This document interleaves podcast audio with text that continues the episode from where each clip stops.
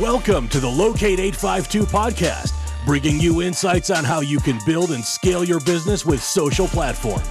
Hosted by the leading Facebook ad strategist in Hong Kong, entrepreneur, branding expert, and the founder of Locate 852, Chris Chung.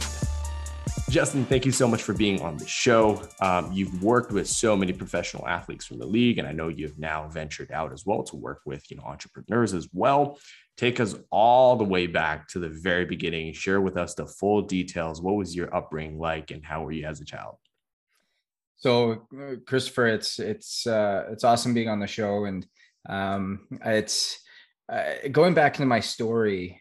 It's one of those things that you typically go, oh, it probably starts around like 25 when you started to go, hey, like I really need to get wellness in my life. But for me, it actually stems back to when I was 12. And I can remember the exact day, the exact moment. Uh, I was obviously born and raised in Canada, so uh, you you were born to play hockey, like that's what you were supposed to do. And I was playing with 16 and 17 year olds, and my father said to me, he said, "Son, talent will get you noticed, but consistency will get you paid."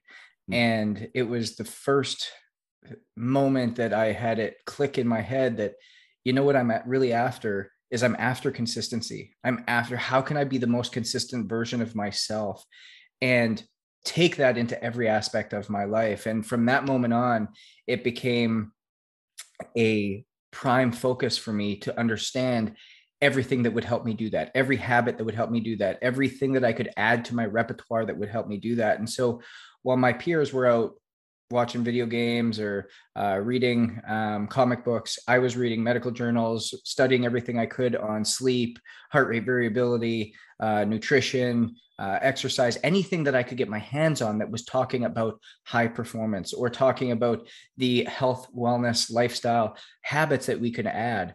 And from there, it really drove my career through um, where I went uh, as a professional hockey player into college, into my master's and doctorate work, into my coaching career, and now ultimately into my business. And uh, I kind of summarize it that way. Um, but uh, there were obviously a lot of ups and downs and a lot of other stories that I'll tell, I'm sure, throughout this. But that's really how I got into it. Okay. So you were 12, and then did you start? You, you were already reading the, those books. You were already studying um, at 12, or was that like slightly older?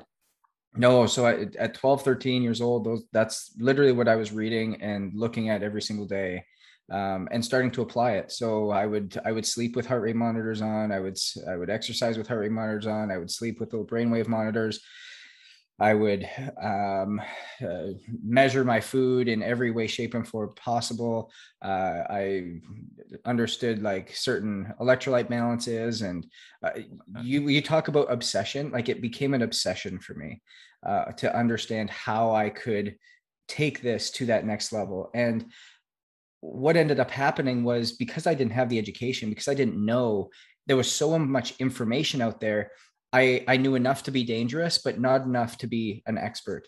Mm. And so I ultimately drove myself into uh, anorexia and uh, became, um, I went, I still remember I, I was drafted by the team at uh, about 158 pounds and I went into camp at 98 and it was, it, it was, they thought I was playing a joke on them. They said, is this your kid brother or something? And it was just how far my health had deteriorated because of my obsession so far the other way and not knowing how to implement these tools and tactics in the right way. And it wasn't until I met uh, one of my coaches at 17 years old that really kind of changed my life really changed my my mindset component to this outer energy piece and and i'll come back to that outer energy piece in a second because it's how we break it up today and in own it we use outer and inner energy in a combination to create sustainable habit change using cellular and personal biometric data that gives actionable insights. And for us, um, or, or for me at, my, at that age, I completely just bought into it. It clicked immediately. And I was like, this is what I need to do. This is the application it needs to get. And so that led to my undergraduate degree in uh, nutrition and exercise science. From there, I went um, and did my master's degree in exercise physiology and human anatomy. Uh, from there, I went and got my massage therapy license. I went from there and worked on my functional medicine degree. Um, and it was really impressive to see how all of these things started to come together and that there wasn't a segregated group of hey, this is medicine and this is exercise and this is food, but rather how it's all integrated together and that each and every one of us uses our food, our exercise, our habits differently within our body. And even though we're all humans, not one of us has the same DNA, not one of us has the same uh, cellular um, mutation process. None of us are similar in those ways. And thus, we, but we try to treat everyone with those gloves. Mm. And being able to now recognize that and have a solution to that um, has been uh, I think the really cool process um, that I was able to go through and and use. And um, at uh, as I finished up my um, was kind of getting making my way through my doctorate degree, I got the opportunity to start working with with teams and uh, was at the University of Louisville, won a couple national championships uh, at Miami, uh, put about 15 guys to the NHL over three years. From there, started my own NHL camp. From there, uh, worked with three different NHL clubs as a performance director, uh, really implementing these processes. And then um, it, it the story gets even even more evolved. Is I ultimately call it when I got to the NHL like my ultimate failure, and it's because I reached this massive pinnacle in my life, this massive success, but I had no fulfillment. So mm. you find success with no fulfillment. And it was what what I called like this this empty hole. And it was I saw Magic Johnson speak one one afternoon and um, he was talking about the last time that he was in the NBA, he asked for his uh, in his contract that he would get the emails and phone numbers of the season ticket holders in the first two rows. And the reason was so that he could ultimately network and learn from some of the best business people in the world. And so I took that to heart. And I was like, you know what? Instead of having the attitude, the mindset of, oh, I have to just be on the road for 110 days this year and I have to grind it out and all these things, change your mindset, change your thought process, change your patterning, and go, I'm blessed to be in this position. I'm I, am i am living, literally living a dream that I've had for so long. And how can you make this something that is advantageous? And so I started to meet with business leaders, entrepreneurs, executives at every city that I travel to. And so over that year, I met with just shy of 100 people that about 50 of them turned into clients because mm. they wanted to use that they they wanted to know what I was doing. I was doing everything so different. And one of the guys said to me, he goes, Justin, tell me why you're better than anybody else that's doing this. And I said, I don't know that I'm better but I'll tell you one thing, I'm different. And that would he goes, he goes, he goes, that just stuck with me. Like he he goes, that is why I want to work with you. I don't need to sit here and tell you why I'm better than anybody or why my process works better than everybody else. But I look at things differently. And we at Own It look at things differently hmm. because every single person is different. And that's how we process it out. And so as I left the league um, in 2019 um, to take Own It full time, um, that's uh, those people, those business uh, um, uh, and entrepreneur um, relationships I created ultimately helped teach me business, helped teach me how to grow that, um, and have helped uh, own it grow into what it is uh, ultimately today, scaling to uh, service eight different countries with uh, 25 employees selling IP to a tech company that has helped us scale to 600,000 users and um, uh, 150 different companies, 200 different individuals. Like it's it's it's cool to see what it's manifested into by simply sticking to your morals, values, and mm. principles, um, and and truly owning who who we are and what we do. So going back to how you just started the story, is saying you went into camp at uh, 150 pounds and then and then turned up at being around 90. How did you? What was that impact um, towards you mentally, and how did you find to the the navigate to, to be able to navigate out of that? So, I mean, one is I had complete body dysmorphia. I had no ability to see myself for who I was or what I was. Um, nothing was good enough. Uh, I had a heavy, heavy um, uh, perfection complex that everything needed to be perfect. My macros needed to be perfect. I needed to perform perfectly. Um, my body needed to be look perfect. And quite frankly, I was so far removed from one area that like my self-confidence, my self-worth, my um uh my I needed to continually prove myself to people. And I was at an all-time low.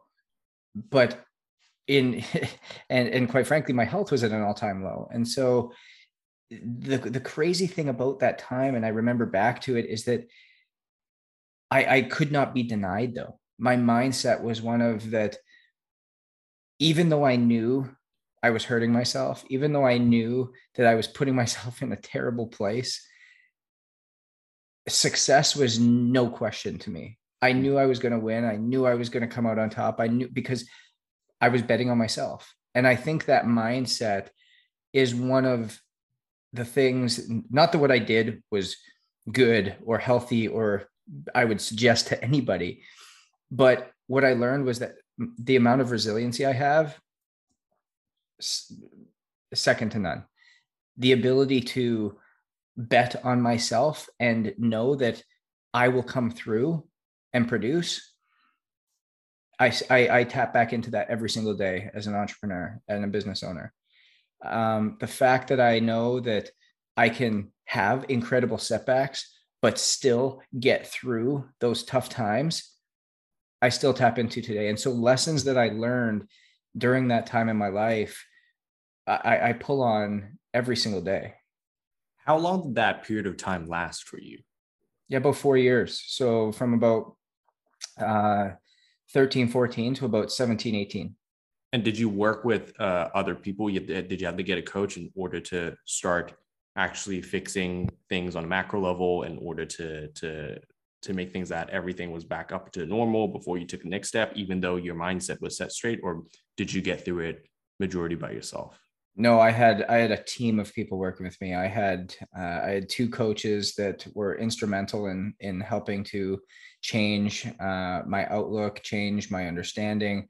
Uh, I was working with uh, a couple therapists. I was working with a couple doctors, a couple medical professionals, um, all who uh, a iridologist, a naturopath. So I was at, even at that point being exposed to a lot of different methodologies and a lot of different um, professionals in different spaces that were providing guidance. And still uh, you take you, you go back to how people learn. You either learn through books you learn through reading you learn through experience. I had all of those from the age of 13 to the age of 18 even before my undergraduate degree or my undergraduate uh, schooling process began. So you can think that like for five years this kid is in more doctors' offices, more iridologists. Like who, who is a 14 year old goes to an iridologist, a naturopath, and a uh, uh, registered dietitian three to four days uh, every single month with each of them, and then is going to doctors and asking more questions than um, uh, than the than they did in in med school. Like that is the type of depth that I wanted to know, but the funny thing was is even as they would say things to me i wouldn't register them. Like they they would they, they'd say things they'd say hey this is what we need to do. This is why we need to do it but it wouldn't register and be like oh okay that's what's happening to me because i still remember i stepped foot in a um, an eating disorder clinic and when i stepped in there there was people that were just like just so sickly looking. And when i looked in the mirror like getting fed through feeding tubes. I still this all this coming back now. I was I was I still remember walking into the hospital and the doctor um, my mom was crying my dad was with me and um, I, I didn't know this at the time but th- they were supposed to leave me there and i was supposed to get on a feeding tube and i was supposed to like stay on all this stuff and the doctor looked at me and said um, you're this is this is this could be where you are and we're going to actually pull the plug on on hockey you're not going to play hockey anymore and i was like no you're not like that's not even an option like you can like take anything you want but you're not taking that and by the way, I've got practice in half an hour. So see ya. Um, but I still remember walking through and just remembering how sickly everybody looked. And I was like, that's not what I look like. But yet to everybody else, I I, I fit the mold. I fit mm-hmm. right in there. Um, and so that I think was something that took time is I never resonate, I, I never resonated with the people that I saw around me. There was something else that needed to click within me that was a deeper seated fear of going back to not being seen, not being noticed, not being heard, not being good enough, not being far enough along, not um, uh, optimizing performance, leaving potential untapped internally, knowing that there was more to give and not turning over every stone possible. But in doing so, because I had no direction, I had no plan, I had no guidance, I had no leader, I, I got myself into a, a, a storm that I needed to work my way out of. Would you say that there is a silver lining in that, you know, four to five period year of that of, of your life, just because right now you went went in the storm and you actually came out the other side all well. Um, would you say that that has helped you to be able to work with, you know, the clients that you work with now better, to understand them better, to help them better as well?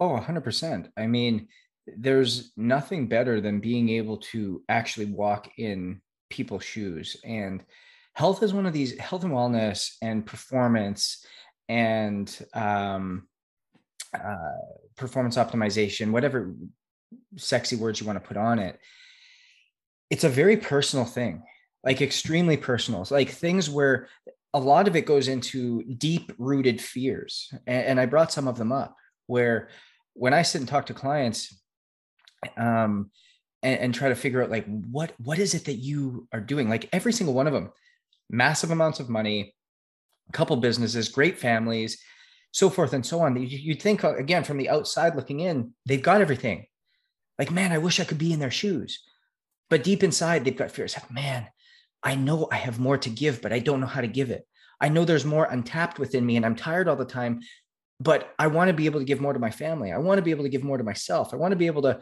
build another business. I know that I can go to another level, but I don't know how to get there. And that's that fear that exists. And I've I've been there. I, I still battle with that every day, but I'm able to now have coping mechanisms and I'm able to have systems and strategies that I know I'm turning over different leaves every single day because I know myself inside and out. And I understand there is no there is nothing that's left untapped. There is nothing that's left to chance. Because I mean, it, Matthew McConaughey said it the best as he goes, if you develop a system and allow yourself to figure out how to go all in, how freeing would it be to know that no matter what the result was, you left everything out there. Hmm. And that's that's what I keep going back to is we help people leave everything out there, both on the inner and outer energy side, knowing that from a mindset component and then from a uh, physical health and wellness components, sleep uh, nutrition hydration immune function um, environment all of these things that come together to create the holistic you hmm. so that you can show up as a better version of you every single day you can show up as the person that needs to lead the company needs to lead your family needs to lead the household needs to lead yourself the best version of you so fast forward to when you're after you doing all the studying did you know that you wanted to help professional athletes in order to to help their peak performance? Or how did you make that decision? Or did you want to work with individuals? So the funny thing is is um, like again being a hockey player that's that's what i did. I i, I left canada at uh, 18 and a half 19 years old come down to the us on a hockey scholarship played hockey down here. That was my life. It was it was what I was surrounded with. And after uh, a very short stint um, uh, in, a, in the professional setting, I knew that I wanted, I got more satisfaction out of helping people pull out their peak performance states, use their talents, going back to that 13 year old kid that my dad talked to, use their talents to create consistency to ultimately reach their goals and get paid on. And getting paid, it's not necessarily cash, it can be whatever that goal is for them, right? So talent gets you noticed, consistency gets you paid. It may not be a paycheck, but it's the business that you want. It's the family that you want. It's the um the vacation that you want. It's, it's whatever it is that that goal is that desire that deep burning sense of passion. And as i uh, left the league as a player i knew that that's what i wanted to do was go back as a coach. And so it uh, that was my next train is how can i now become the most educated the most um, well versed the the expert in this space so that I can provide the most value.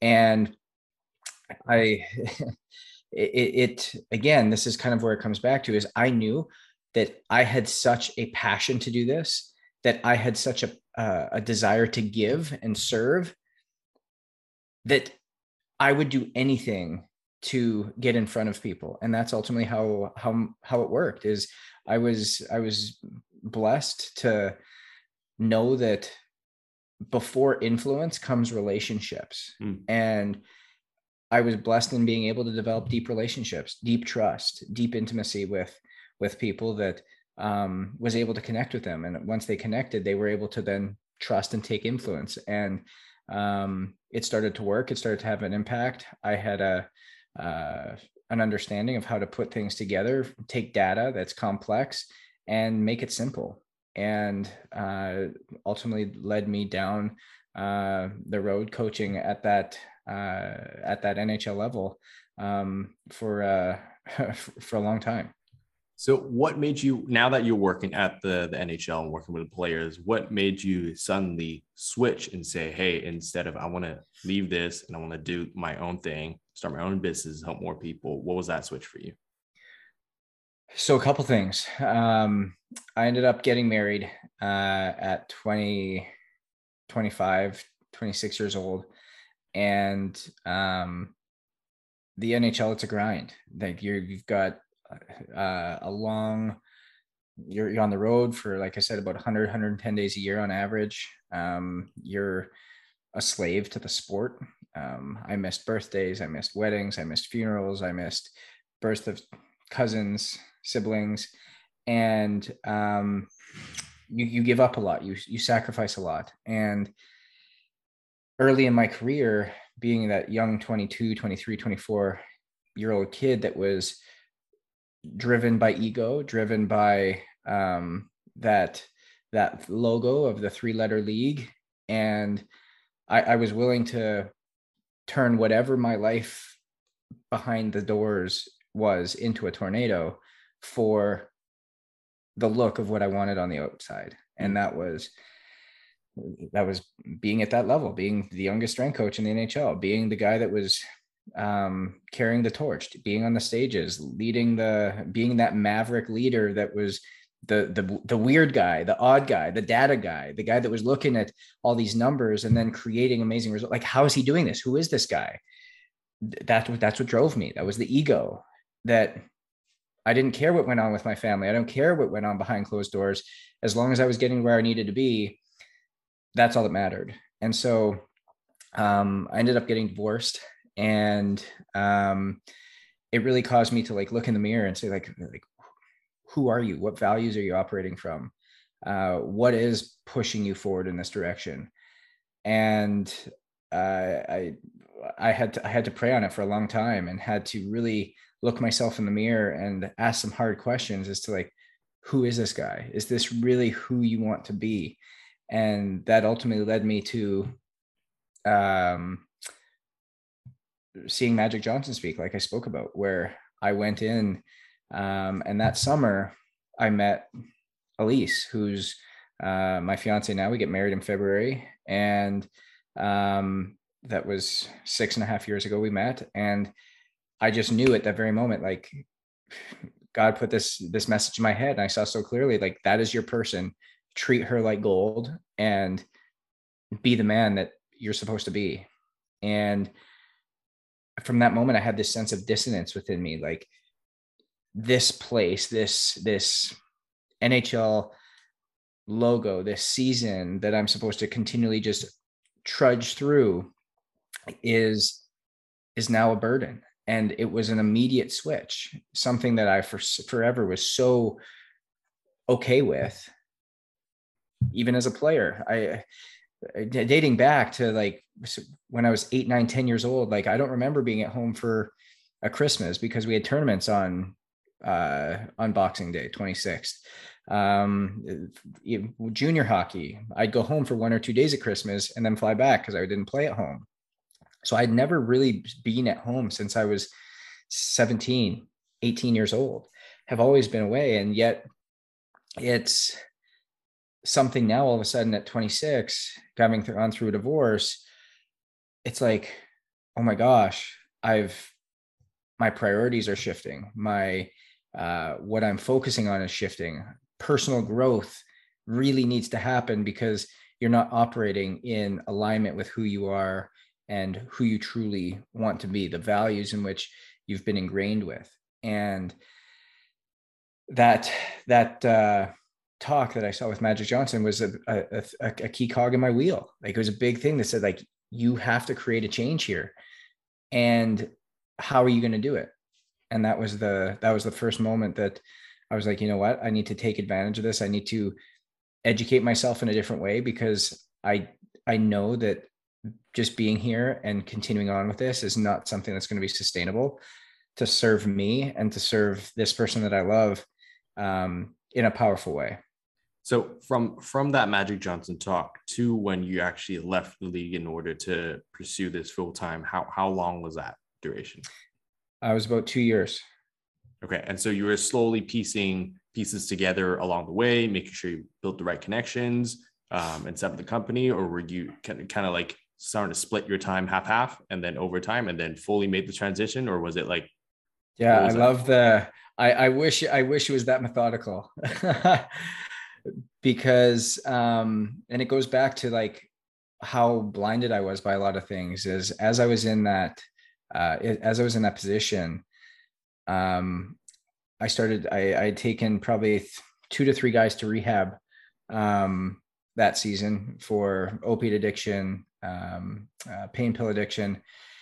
And I started to see just the system and how broken it was that we were continuing to drive dysfunction, drive poor habits, uh, culturally behind closed doors. I was like, it was not helping me grow because of what I was seeing. And a part of me, which um, I suffered from opiate addiction early in my 20s, uh, I, I was like, you know what, this there, there's a better way and the NHL camp I started down in Florida um, was set up purposely to help guys better understand themselves from a DNA and cellular level, be able to understand what their dad is telling them, be able to take ownership over their own bodies, their own data, their own information, and make their own conclusions, their own decisions and we started to give alternate routes through CBD and um, personalized medicine and uh, personalized supplementation, personalized routines, data that you can track on a daily basis, understanding biometrics. And when I went back um, to the team uh, in the second year uh, of doing this, this was now a year into it uh, after the Magic Johnson talk, there started to be like, you're not pulling the rope in the same direction. You're not a team guy. Why are you going against what we're saying? And it started to spur conversation, start to spur a little bit of friction back and forth.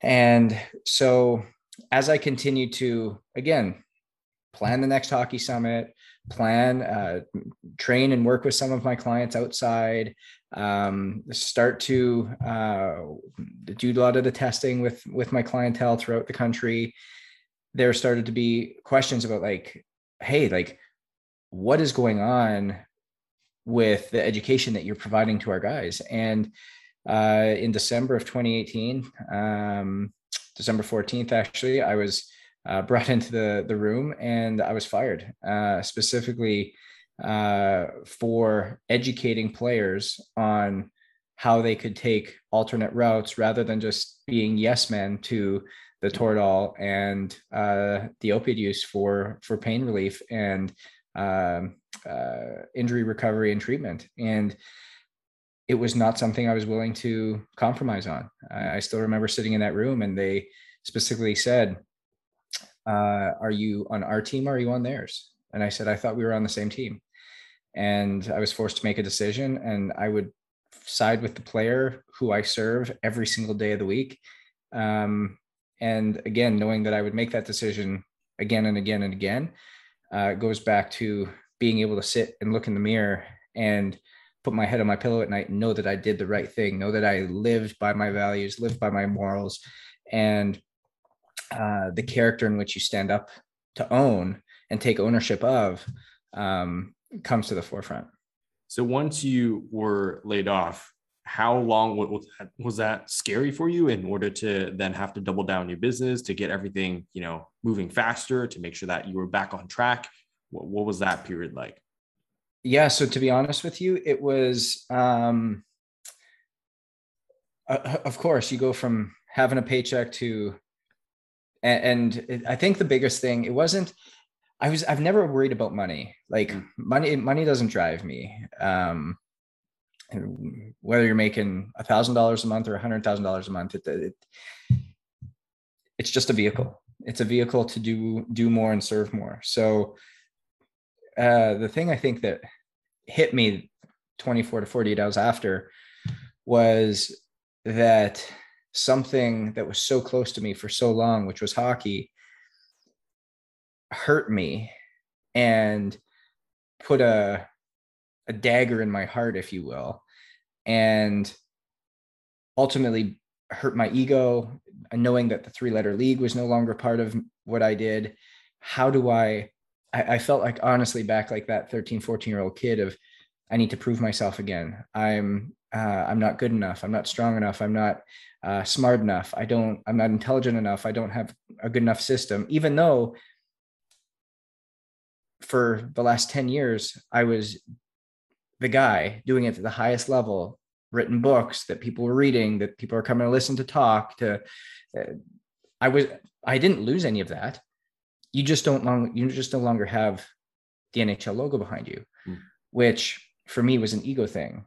And I had to get over that. I had to put that aside to ultimately allow myself to serve at the level that I was meant to. And, and I was put on this journey for a reason. I was meant to go through all that for a reason. And it was ultimately to get me to realize that there's more people to serve. There's more people to work on. There's more to this. It doesn't just need to be placed at 26 men in a locker room, but rather the entire population needs to have a better system because we're inundated with data, we're inundated with information. But how do we create actionable insights to that? And there's a, there's a gift and a talent to serve. There's a desire to serve, and there's something bigger and better meant for you.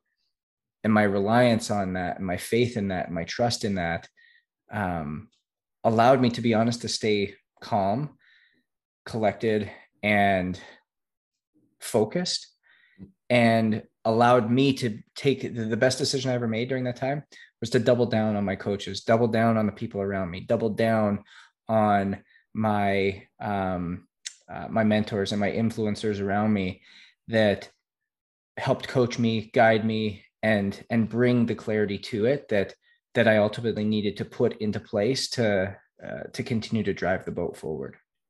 So I want to switch things up real quick and talk about more so of the tactical things and the things that you have been working in order to implement with your clients. You are very uh, uh, uh, you're very interested in, in, in HRV and heart rate variability, um, and I think more and more people are aware about heart rate variability nowadays compared to just even a few years back. Um, for the people that aren't familiar with what HRV is, what is HRV and why is it important? Yeah, so heart rate variability is the simplest way I put it is it's your body's language of communicating with you. And the way in which your body's communicating is it's telling you whether it's adapting well or it's a, or it's not adapting well to the stress or strain in which you're placing on it. Now, your body has really just one understanding of stress. It can be mental, can be physical, can be spiritual, it can be emotional, but it only knows it is stress. It can't dis- it can't dictate or uh, decipher between any of those. So you can have a really stressful day your uh, maybe your uh, spouse and you are at odds and really really going at it just it, it's it's causing like major issues at home. We've got a lot of arguments happening. And the next day you could go for a 10 mile run. Both of those are massive stressors that your body can't tell the difference between mm. and the impact of stress is going to be the same. And so what's going to happen is based upon how your body adapts to those stressors it will either drive your HRV down, which is a negative sign, or will drive your HRV up, which is a positive sign, positive or negative adaptation to the stress in which you're handling. Now, down to actually what it is, is it's the measurement of time between the R waves, the R intervals in your heartbeats. So the peaks of your heartbeats. And typically, when somebody says your heart beats at 60 beats per minute, if you do the math, you're like, oh, it's beating at one beat per second. But actually, that's not true. It's beating at maybe 650 milliseconds and then 847 milliseconds and then 1.2 milliseconds. And so it, there's a lot of variation in there. The more stressed you are, or the more sympathetic you are, so again, think fight or flight, mm-hmm. the more regulated it's going to be. So the less variability the more parasympathetic you are, the more rest and digest, relax, the higher the variability and thus higher the HRV. So, how should you work with so many different from athletes to entrepreneurs? How should people go by increasing their HRV, and what are kind of like the first three things that that moves the needle the most? So it, it's a it's a great question, and what we typically talk about is there's eight controllables that we really lean on that impact HRV at its highest point. It's sleep, nutrition, self-care, environment, movement, hydration, immune function, and mindset. And so those eight components really come back to how do we how how are we truly impacting the way in which we're recovering? How are we impacting the way in which our body can build capacity to handle stress? Because that's the biggest thing that our goal is. It goes back to that 13 year old kid. How can we be more and more consistent? Well, the reason we want to be consistent is because we build capacity. If we build capacity, we become more resilient. If we can become more resilient, we can handle more. If we can handle more, we can do more. If we do more, we can realize the potential inside. Hmm. And it all comes back to the signs and language that our body's talking to us at. So think about this for a second. If your goal is to run a marathon and you run two miles every single day leading up to that marathon. What's going to happen when all of a sudden you get to mile six, seven, and eight in that marathon? You're so overreached on your capacity that you've built. You could probably run two to four miles, no problem, at a really great rate. But the moment you start to get outside of that, your body's like, whoa, I've never been here before. And the and all of a sudden the toll increases. So if you haven't exposed yourself to stressors that overreach you, you're not going to be able to grow your capacity. Mm-hmm. But if you also don't take the equal amount of time and intention to regenerate, recovery, and you talk about what I just talked about in these eight controllables sleep, nutrition, self care, environment, mindset, immune function, hydration. All seven of those are really focused on that regeneration side. The only one that's really focused on the um, on the overreaching side is exercise and movement. And so seven to one in terms of stressor to regeneration, that's what we need to do. Same thing here if you want to build a business. We we we talk about this all the time and if you haven't pushed, it's okay to work a 12 hour day, but it's not okay to work a 12 hour day for a month, two months straight. That's where burnout happens. But we need to overreach. We need to push ourselves beyond our comfort zone. We need to get outside of our limits. But then we need to regenerate. We need to give ourselves that self care back. We need to put ourselves first. And how does our body tell us? How does our language speak to us as to whether we're doing that or not? It's HRV. And so it guides us. It guides us in being able to know how far we can push, how hard we can push, when we need to pull back a little bit, and when we can push again. Because life is not a marathon. Life is not just this drudgery of just slow and consistent. It's a series of sprints, baby. It's push, overreach hard, mm-hmm. then take a moment and recharge. go and push and reach hard and then take back and recharge. Because as we get that rhythm and we start to do that in all aspects of our life, family, at home with ourselves, in our businesses, in our practices, whatever it is that we are doing, we're going to start to see growth and we're going to start to see capacity build. And when we see capacity build, we build resiliency to those other forms of stressors that we have.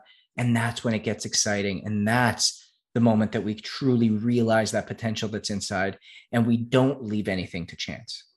And for the average person, what is their kind of like the average HRV that people are are usually in, and what is a good range of HRV for, for a person like you or the clients that you work with? I'm sure it's very, very different to the average Joe.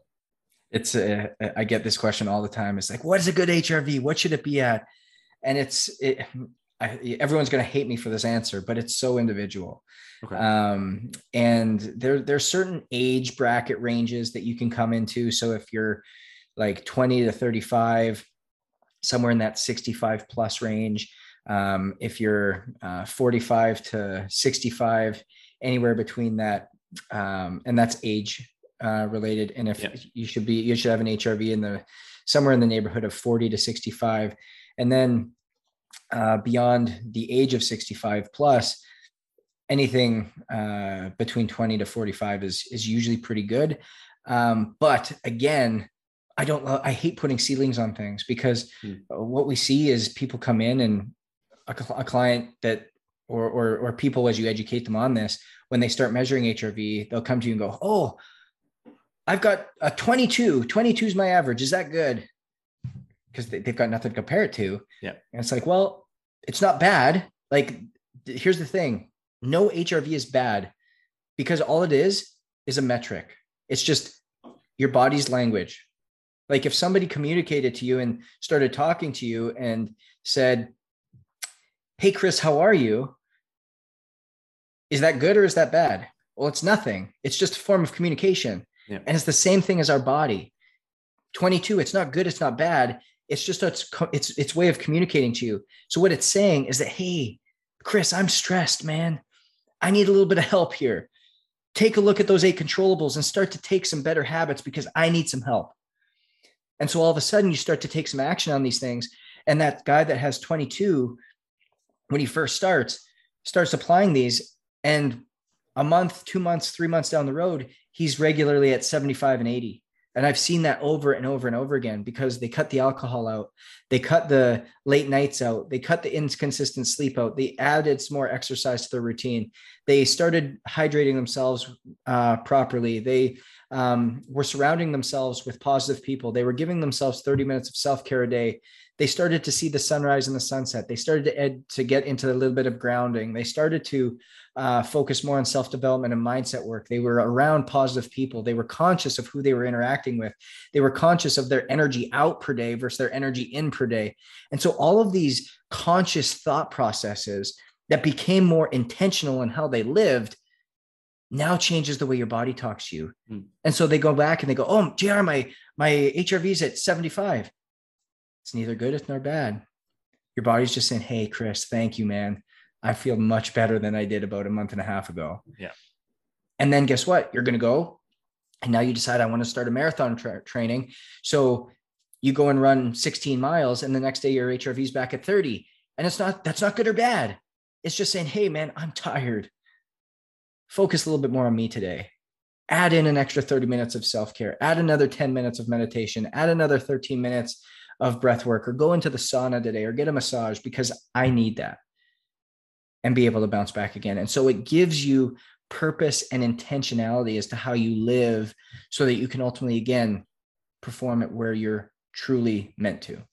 I love how data driven and how methodical your process is, especially with the with the eight principles. So I like to tie that in with you know what you do personally on a day to day basis. So what is kind of like your your morning routine and what is your night routine in order to make sure that you try to operate at your highest peak performance? It's a great question. And um, I, I, people are going to hate this answer again. And I don't have a routine. And the reason is this is when I wake up in the morning, I guess what, what my routine would be is that I look at my data, and I determine what it is that I'm doing. So my schedule is set up appropriately because, again, it all comes back to planning once you start to turn this into execution. So, what I do in my daily schedule is I actually put forth um, a four 30 minute blocks throughout my day uh, that are just for me. And they can be whenever. It could be, it could be two hours all in a row. It could be an hour it could be four 30 minute blocks spaced mm-hmm. out throughout the day. Based upon how I'm feeling, based upon what is required, I start to shift and adjust. Every single day, I will go in the cold tub. Every single day, I will go in the sauna. Every single day, I will go in the steam room. Uh, twice a week, I will make sure that I get a um, massage. Um, I will make sure that I have at least two to three times a week a breathwork routine. Mm-hmm. Uh, I will work out every single day for at least an hour. Um, and that workout could be something as an intentional walk, it could be a run, it could be a weight training workout based upon my dad and what I see. Uh, it could be um, my nutritional programming for myself is again very simple. Uh, it's a three, two, one rule. Uh, there's nothing measured. There's nothing uh, that's really looked at. Um, it's three meals a day, two pieces of fruit a day, and one big salad. That's something that I stick to, that I hold true to. And um, my first meal of the day, which is breakfast, is always uh, an acai bowl, always full of high antioxidant uh, uh, fruits and vegetables, as well as uh, collagen and plant based proteins. And then my supplementation routine is based upon my uh, micronutrient cellular testing. So I know that what my body is deficient in uh, cellularly, how my body is processing things, whether I'm methylating properly, whether I'm absolutely absor- actually absorbing the nutrients in which I'm taking in, or if I need to supplement them in some other shape or form. And mm-hmm. so that's really what drives my um, my routines that are shaped a little bit differently. I like to call them instincts um, because I don't think what happens is uh, a, a, a, routine is hard. Routine is like tough to get into. Mm. After you own something, you stick to it, it becomes a rhythm. And that rhythm then becomes instinctual. So for me, it's now instinctual to wake up, look at my data, say, hey, where are we at? Adjust my calendar appropriately, and then move into it. I know that I'm going to get my breath work in. I know I'm going to get my workout in. I know I'm going to get my steam and sauna in. I know I'm going to get uh, my massage in. Just depends on when, based on what I need, and that's the and, and that's the unique process to it. And then I retest my blood testing um, at that cellular level every uh, every three months, so that I know how to adjust um, the types of foods and uh, and supplements that I'm using for the average person or that the, the entrepreneur that's trying to take it up a level i feel like you know there's a lot of people that are diving into their sleep metrics nowadays just because Oura is becoming more and more popular people are using the whoop band um, what are and it also it almost becomes sort of a game. Every day you wake up you, you see a number and like you're trying to beat that number and everyone's trying to get better and better. What are some of the common mistakes that uh, people are you see people making that are detrimental to kind of their sleep and readiness score and how should people go by uh, with, with a few habits to ensure that they get the highest quality sleep? It's a, it's a great question chris and the reason it's so awesome is we've become very bigger is better. So why is my hrv score going down? Guess what you have to cycle. It goes back to what I talked about, where you have to overreach, you have to push yourself beyond boundaries in order to continue to grow. So, that what a lot of people see is that they see, oh, my HRV is dropping. Well, yes, your HRV is dropping because you've added more miles to your workout routine. You've added uh, maybe another business to your repertoire. You're maybe in a scale mode in business. Maybe you bought a new house and you're closing on that. Maybe you're moving. Maybe you're traveling. Maybe you're setting up an event somewhere. Maybe your family's going through something that you've needed to step up and be a true leader in that's pushing you beyond your comfort zone. That is why your HRV is dropping. And that's okay. It doesn't mean that there's something wrong with you. It doesn't mean that there needs to be something changed. It just means you need to be aware of that. And how can you give yourself a little bit more rest and recovery right now so that you can optimize what you're doing next. And the biggest thing that we see is it's like, oh, my HRV is going down. I need to stop everything. And no, that's not the case. Continue to push, continue to go, but add in an extra recovery session in one of these eight categories. How can you eat a little bit better? How can you hydrate a little bit better? How can you sleep a little bit better? How can you give yourself a little bit more self-care, improve your environment, your immune function? All of these things, it just it's a simple question. And when you have this framework and this understanding, it's able to bring this all back together. And it's it, the the ouras, the whoops the fitbits the um the the apple watches the garmins the polars whatever it is that you're using for your wearable devices they're great but it's just data. There's no coaching there's no guidance there's no so what.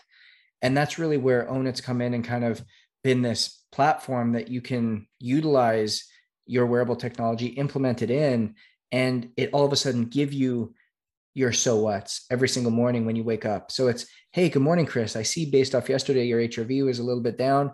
Today, make sure we add in an extra 15 minutes of meditation. Click here to get your meditation. Hey, I think today we should, because of uh, our increase in respiration rate, we should actually do an extra 30 minutes of cardiovascular activity that keeps us between this space. Great. So now you're just checking boxes. Hey, Chris, I see you've been struggling with your um, habit of one salad a day. Let's make sure we focus on that today at lunch. Oh, perfect. What should I have for lunch today? Salad's my choice because that's what I need to do. And so you're literally learning these things that are giving yourself and your body a better way to get into these spaces and get back to that homeostatic level hmm. so that you can again build resiliency, build capacity, and ultimately perform at that level. Before I ask you my last question, I I'm going to take this and ask a question for myself, and hopefully you can shed some light upon that. Um, I've been using, you know, the Oura for for almost two years now, and what I've been seeing is my deep sleep is always between 1.5 to three hours, but my REM is always in the red on on like over all these years. Sometimes you get the occasional blip, which is which is green. What is the reason why that that is happening? If if if this is something that you can just diagnose from from very very superficial data like that. Yeah so i'll give you a little background. So there's four sleep cycles that we go through on any given night. We're going to start in light sleep we're going to go into slow wave sleep we're then going to go into rem and we're going to come out of it in a simple wake cycle. To go through that process takes usually about 90 minutes give or take 15 depending on who you are the only difference between a high quality sleeper and a low quality sleeper is the time spent in slow wave and REM sleep. Somebody who's not getting high quality sleep is going to toggle between that light and wake cycle. Now, in understanding that, what we're going to be able to do is we need to prepare for sleep. And so, to answer your question, there's going to be two things that end up happening. One, there's something called the cortisol melatonin cycle.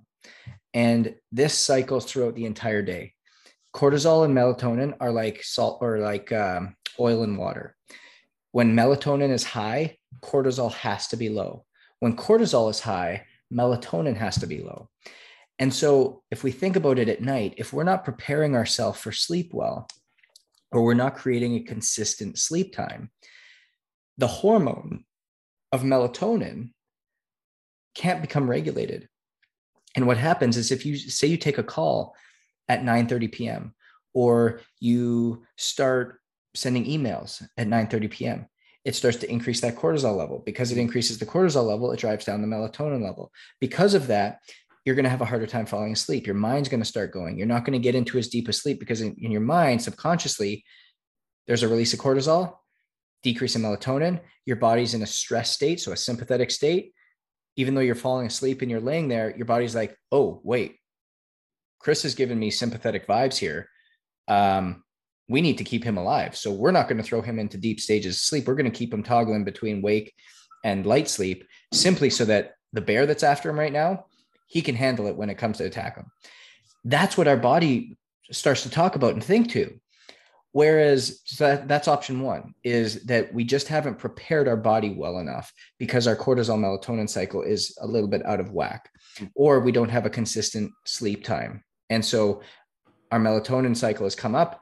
We're not in bed. Alarms go off in our mind. We have to keep you up because you're not in bed. Something's going on. That's the way our bodies function. The second one is that we actually don't prepare to go to sleep. And in doing this, it's what a lot of people call like, what's their night routine? And again, I come up with a simple three, two, one rule that I typically formulate for people. Three hours before bed, no more food. Why? When we ingest food, it takes, it puts our body into a sympathetic state. So it has to digest it, break it down, start utilizing it for energy. But we want to shut that off. We don't want that working. So three hours before bed, we shut down all food. Two hours before bed, we shut off all work. So no more decision making, no more emails, no more phone calls, no more um, ideations, no more processing anything. I made a um, uh, I made an exception for you tonight doing this podcast. Broke my night routine. But um, and then one hour before bed, no more blue light. Eliminate the blue light. It's, it's been scientifically shown that for every hour of blue light exposure after sunset, it delays melatonin release by 30 minutes. So if we can just stick true to that 321 rule and have then a parasympathetic, what we call parasympathetic buffet, where we have a slew of things that we're choosing from that relax us hot baths, showers, stretching, uh, reading, yoga, meditation, sex, journaling, co- light conversation. Um, all of these things create symp- uh, parasympathetic toning within our body, thus, an increase in melatonin and thus greater, deeper stages of sleep. So, those are all things that you can try and then the third thing, which we can get into, is there may be a micronutrient deficiency, something like magnesium, something like um, uh, vitamin B or folate, all precursors to the creation of tryptophan, which ultimately create melatonin that help us get into deeper stages of sleep. So those are all things, hmm. what steps one, two, and three that you can kind of go through that can give us more insight as to what's going on with you individually so that we can produce that end result. Beautiful. My last question is if you were to be stripped away of all of your money, resources and network today and you have to start all over again tomorrow, what are the first three things you would do and why? It's a great question. You you get to keep your knowledge and wisdom, obviously. So the first thing I would do is I would go and find the best, baddest, and brightest coach that was doing what I wanted to be doing. And I would volunteer my time. And I would say, just let me learn under you. And I would execute and perform and give him everything or her everything that they needed and wanted that they would have to hire me. And at that point, as I continued to go on, I would then um, uh, figure out uh, what business I wanted to go into and strategically create partnerships that would um, allow that business to be to be made. But the very first thing I would do is I would get in the aura and the atmosphere of those that had the fruit that I wanted to bear it one day. Perfect. Justin, I appreciate being on the show. For the people that want to follow you, keep up with what you do, or even potentially work with you, what's kind of the offerings and where's the best place to find you? Yeah, so we uh, we service um, people uh, at the one-on-one individual level, um, as well as uh, entire corporations and teams. Um, so uh, either one of those offerings, either one of those uh, services are available to you, and you can find those at um, just uh, sorry uh, ownitcoaching.com. Uh, ownitcoaching.com is where you can find those, and then uh, we've also uh, done the world's very first retreat that is built for you. So uh, we do these retreats in uh, different places: Costa Rica, Bahamas, um, Tulum, and the every single aspect of the experience is literally built and designed for you as an individual, based off your data, your information, um, and uh, very intimate uh, experiences. And that's at livebetterretreat.com. And then I'm extremely active through my social medias, uh, which is uh, on Instagram at uh, Justin Roeth. Uh, that's at Justin Roeth. And I'm sure you can t- tag all of those I'll make sure um, that I just said in the show notes. Perfect. Justin, I appreciate being on the show. Thank you so much for being here. Thank you so much, Chris. I appreciate you.